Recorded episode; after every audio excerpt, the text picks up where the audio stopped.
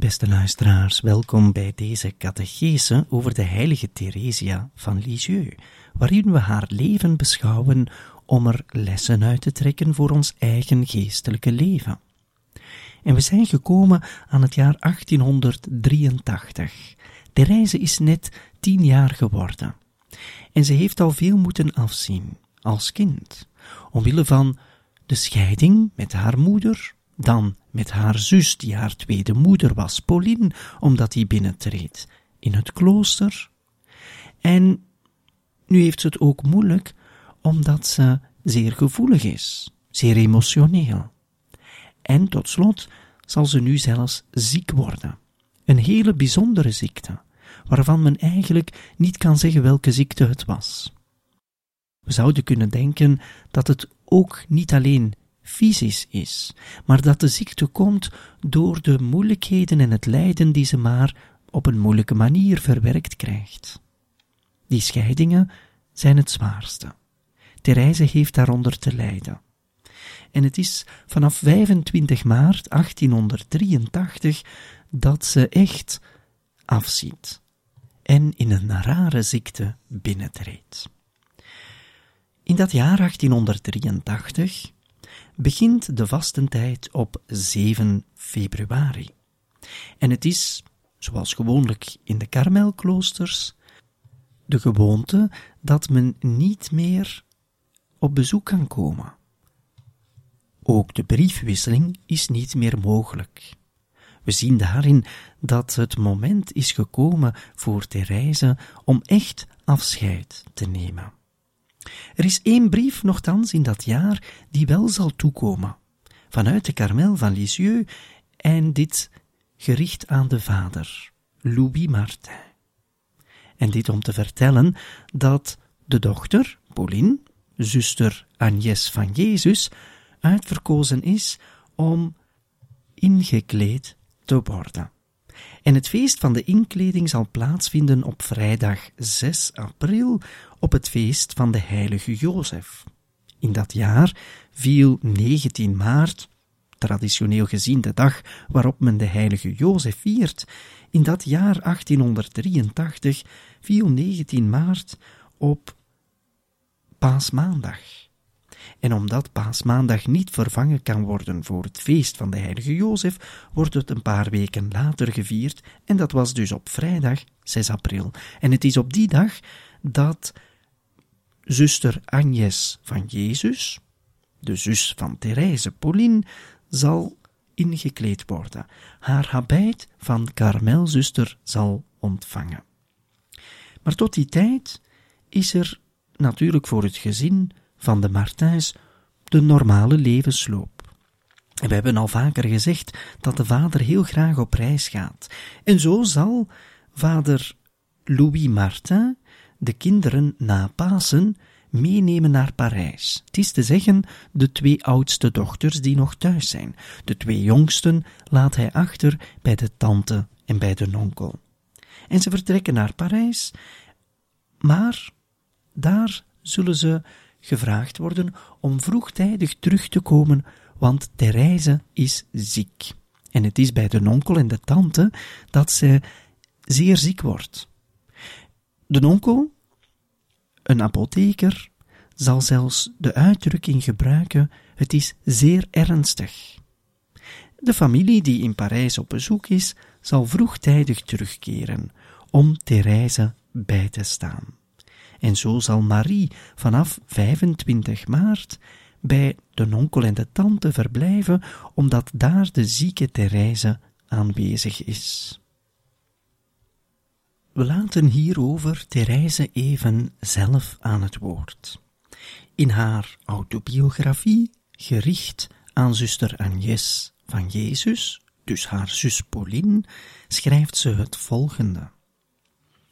De ziekte waaraan ik leed, was zeker het werk van de duivel, die woedend was over uw intrede in de Karmel. Hij wilde zich op mij wreken wegens het nadeel dat ons gezin hem in de toekomst zou toebrengen. Maar hij wist niet dat de vriendelijke koningin des hemels op haar bloze bloemetje lette. Hij wist niet dat zij haar toelachte vanaf haar hoge troon en klaar stond om de storm te doen ophouden, op het ogenblik dat haar bloem voor altijd geknakt zou worden.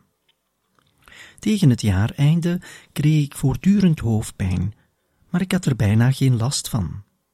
Ik kon doorgaan met mijn studie en niemand maakte zich over mij bezorgd.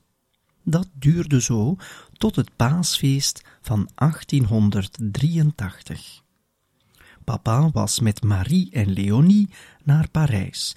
Ik ging met Céline bij tante logeren. Op een avond had oom mij bij zich genomen en sprak hij over mama en zijn herinneringen van vroeger. Hij deed dat met zoveel goedheid dat ik er diep van getroffen werd en ik ervan moest schreien.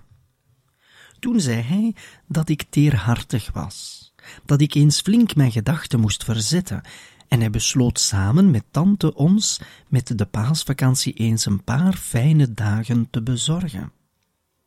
Die avond zouden wij naar de katholieke kring gaan, maar omdat tante vond dat ik er te moe uitzag, zei ze dat ik maar beter deed om naar bed te gaan.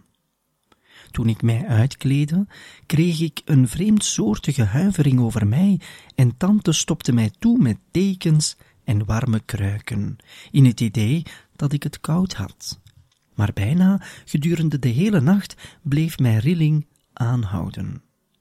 Toen oom met mijn nichtjes en Céline terugkwamen van de katholieke kring, was hij heel verbaasd mij in zo'n toestand aan te treffen. Hij zag het heel ernstig in, maar hij wilde dat niet zeggen om tante niet ongerust te maken. Zanderdaags liet hij dokter Nota komen, die was net als oom van oordeel dat ik leed aan een heel ernstige ziekte, die nog nooit was voorgekomen bij een kind van zo'n jeugdige leeftijd. Iedereen stond verslagen. Tante kreeg opdracht om mij bij haar in huis te houden en zij zorgde voor mij met een werkelijk moederlijke toewijding. Toen papa uit Parijs terugkwam, samen met de grote zussen, liet het dienstmeisje Aimé hem met zo'n bedroefd gezicht binnen dat Marie dacht dat ik dood was. Maar die ziekte was niet bedoeld om mij eraan te laten doodgaan, maar eerder net als bij Lazarus om God te verheerlijken. Een lange passage, geschreven door Theresia zelf later, wanneer ze terugblikt op haar jeugd, en die er ook het geestelijke aspect van de ziekte in beschrijft. Ten eerste het fysieke aspect. Wel, dat wordt bevestigd door haar nonkel, apotheker, en door de dokter die gekomen is. Het is een ernstige ziekte, zeer ernstig, nog niet voorgekomen bij kinderen. We kunnen hierbij concluderen dat de dokter en de apotheker eigenlijk zelf niet goed weten waarover de ziekte gaat. En dan dus het geestelijke aspect, beschreven door Theresia, is dat zij dit ziet als een wraakactie van de duivel zelf. Het is de duivel die er zich mee moeit. Maar ze geeft ook direct weer waar haar hoop ligt. En haar hoop zal liggen bij de hemelse koningin, bij de heilige maagd Maria. En daardoor zal ook de genezing komen. Maar wij weten nu natuurlijk dat die ziekte er een is die gebaseerd is op het vele lijden, de moeilijke momenten die Theresia heeft meegemaakt en die ze maar niet krijgt verwerkt. Zo dadelijk meer daarover.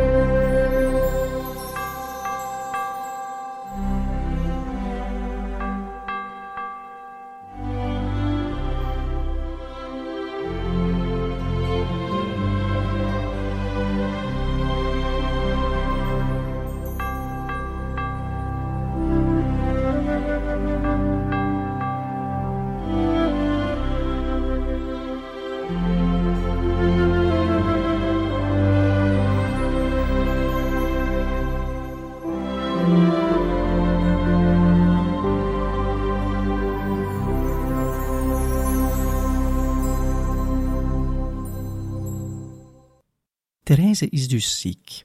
Ziek door de pijnen, niet alleen fysiek, maar door de pijnen van het gescheiden zijn van haar moeder, dan haar zus.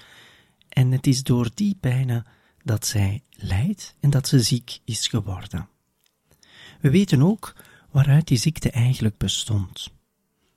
In de eerste plaats was het een soort van zware depressie. Maar er kwam nog meer bij kijken. Men heeft het over hallucinaties. Dat Therese op dat moment de personen die ze zag binnenkomen, die haar geliefd waren, van haar familie, dat ze die op een andere manier zag. Hallucinaties, nervositeiten, angsten, zweetaanvallen. Maar altijd, zo lijkt het toch, was ze aanwezig, was ze bewust. En we zien duidelijk dat die ziekte dus zeer verbonden is met hetgeen zij beleefde in de moeilijkste tijd van haar leven. De meest droevige, triestige tijd. En tegelijkertijd weet ze ook hoe goed dat haar familie voor haar heeft gezorgd. De oudste zussen, samen met de vader, zijn vroegtijdig teruggekeerd uit Parijs. Marie zal voor haar zorgen. Niet bij hun thuis, maar bij de tante en de nonkel. Omdat ze schrik hebben om Therese zomaar naar huis te verhuizen. Daarom blijft ze bij haar tante en nonkel. En ze is dankbaar voor de zus en voor de vader. Zo schrijft ze zelf. Ach, wat heeft die voor mij moeten verduren? Het gaat hier over Marie, de zus. Wat ben ik haar toch dankbaar voor de, voor de goede zorgen waarmee ze mij met zoveel toewijding omringde. Haar hart gaf haar in wat ik nodig had en heus, het hart van een moeder ziet veel scherper dan dat van een dokter. Het weet te raden wat het kind in zijn ziekte nodig heeft. Die goede Marie moest bij oom haar intrek nemen, want het was niet mogelijk om mij over te brengen naar huis. En intussen kwam de inkleding van Pauline naderbij. Als ik erbij was, spraken zij daar niet over, want zij wisten wel hoe erg ik het vond dat ik er niet naartoe kon.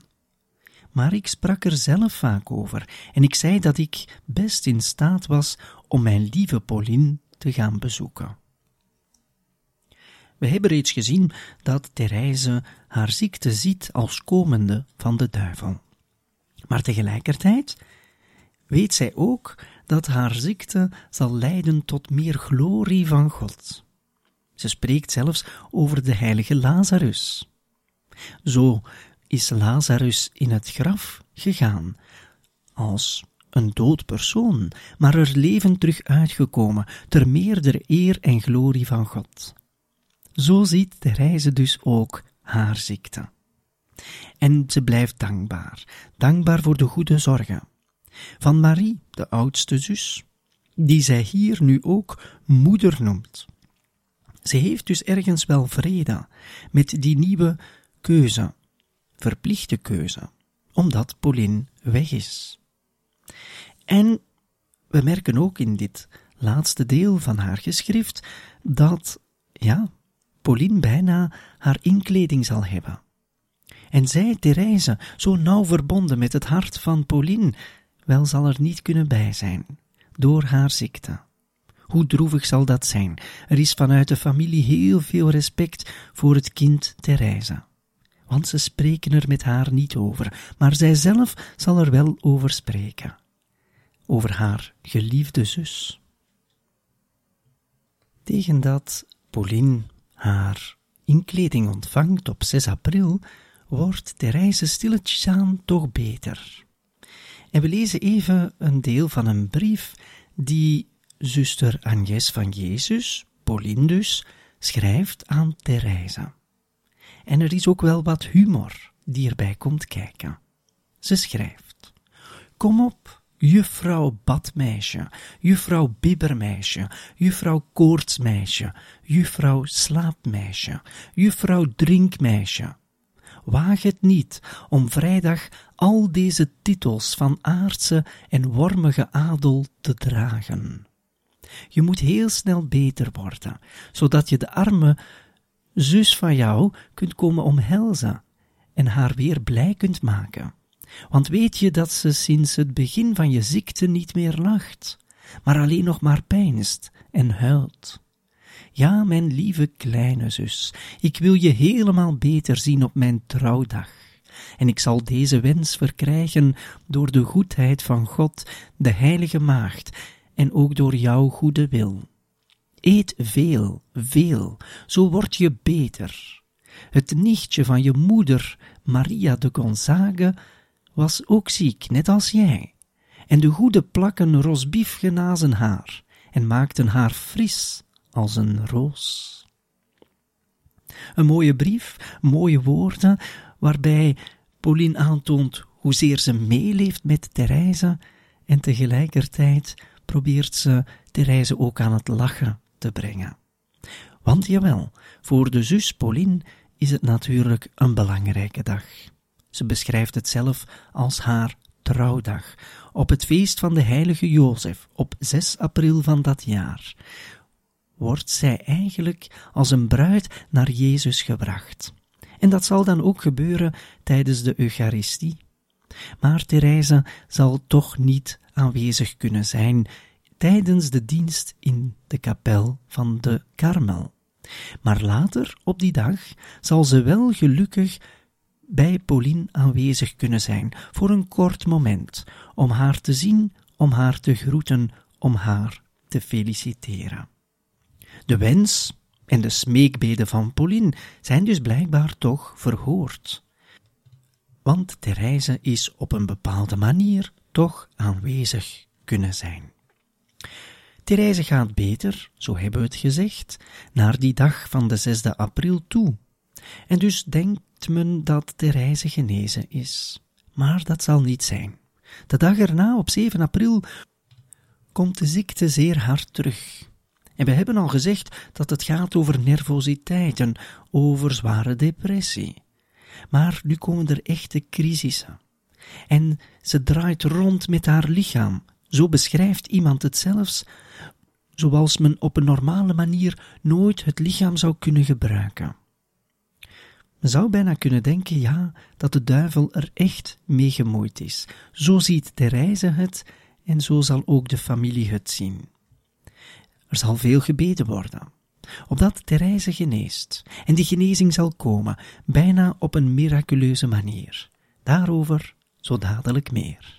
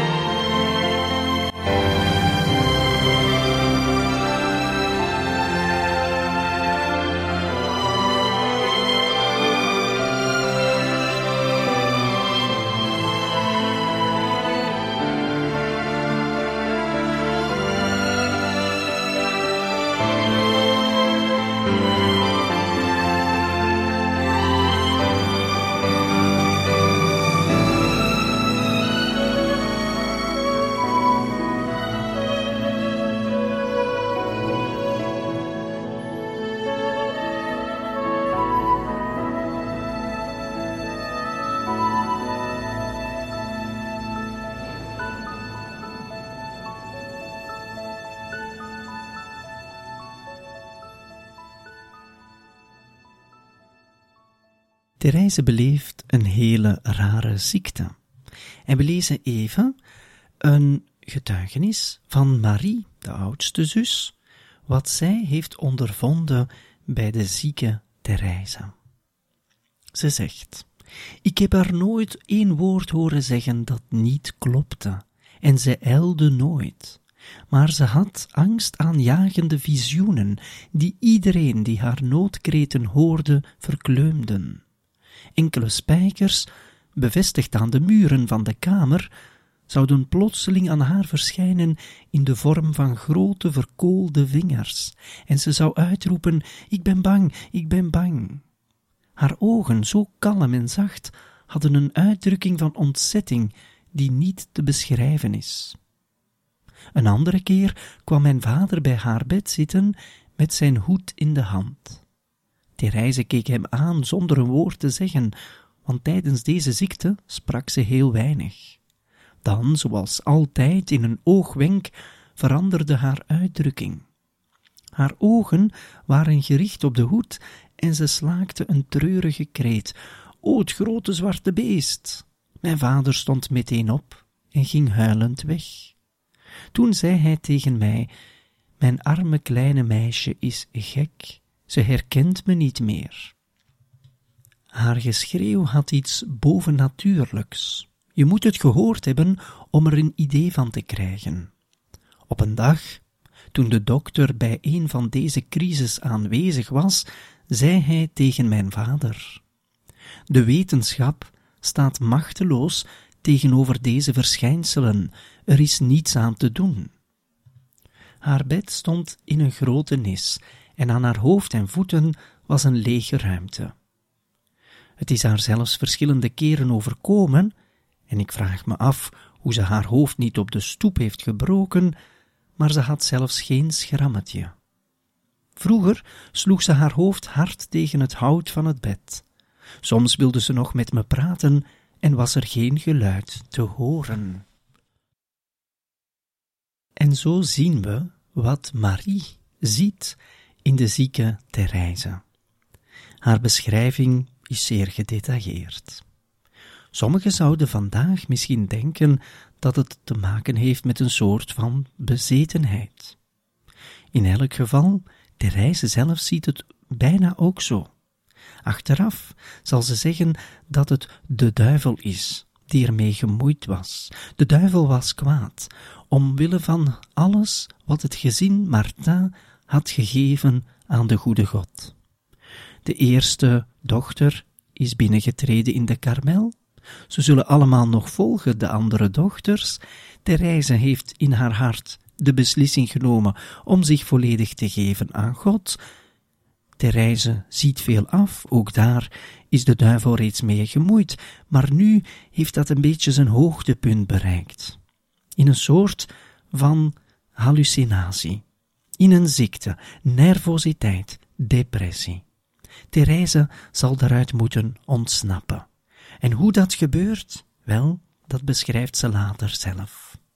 Maar we kijken eerst nog wat Therese zegt over haar ziekte. Ze zegt: ik zou niet weten hoe ik zo een vreemdsoortige ziekte zou moeten beschrijven. Ik ben er nu van overtuigd dat de duivel daarbij in het spel was.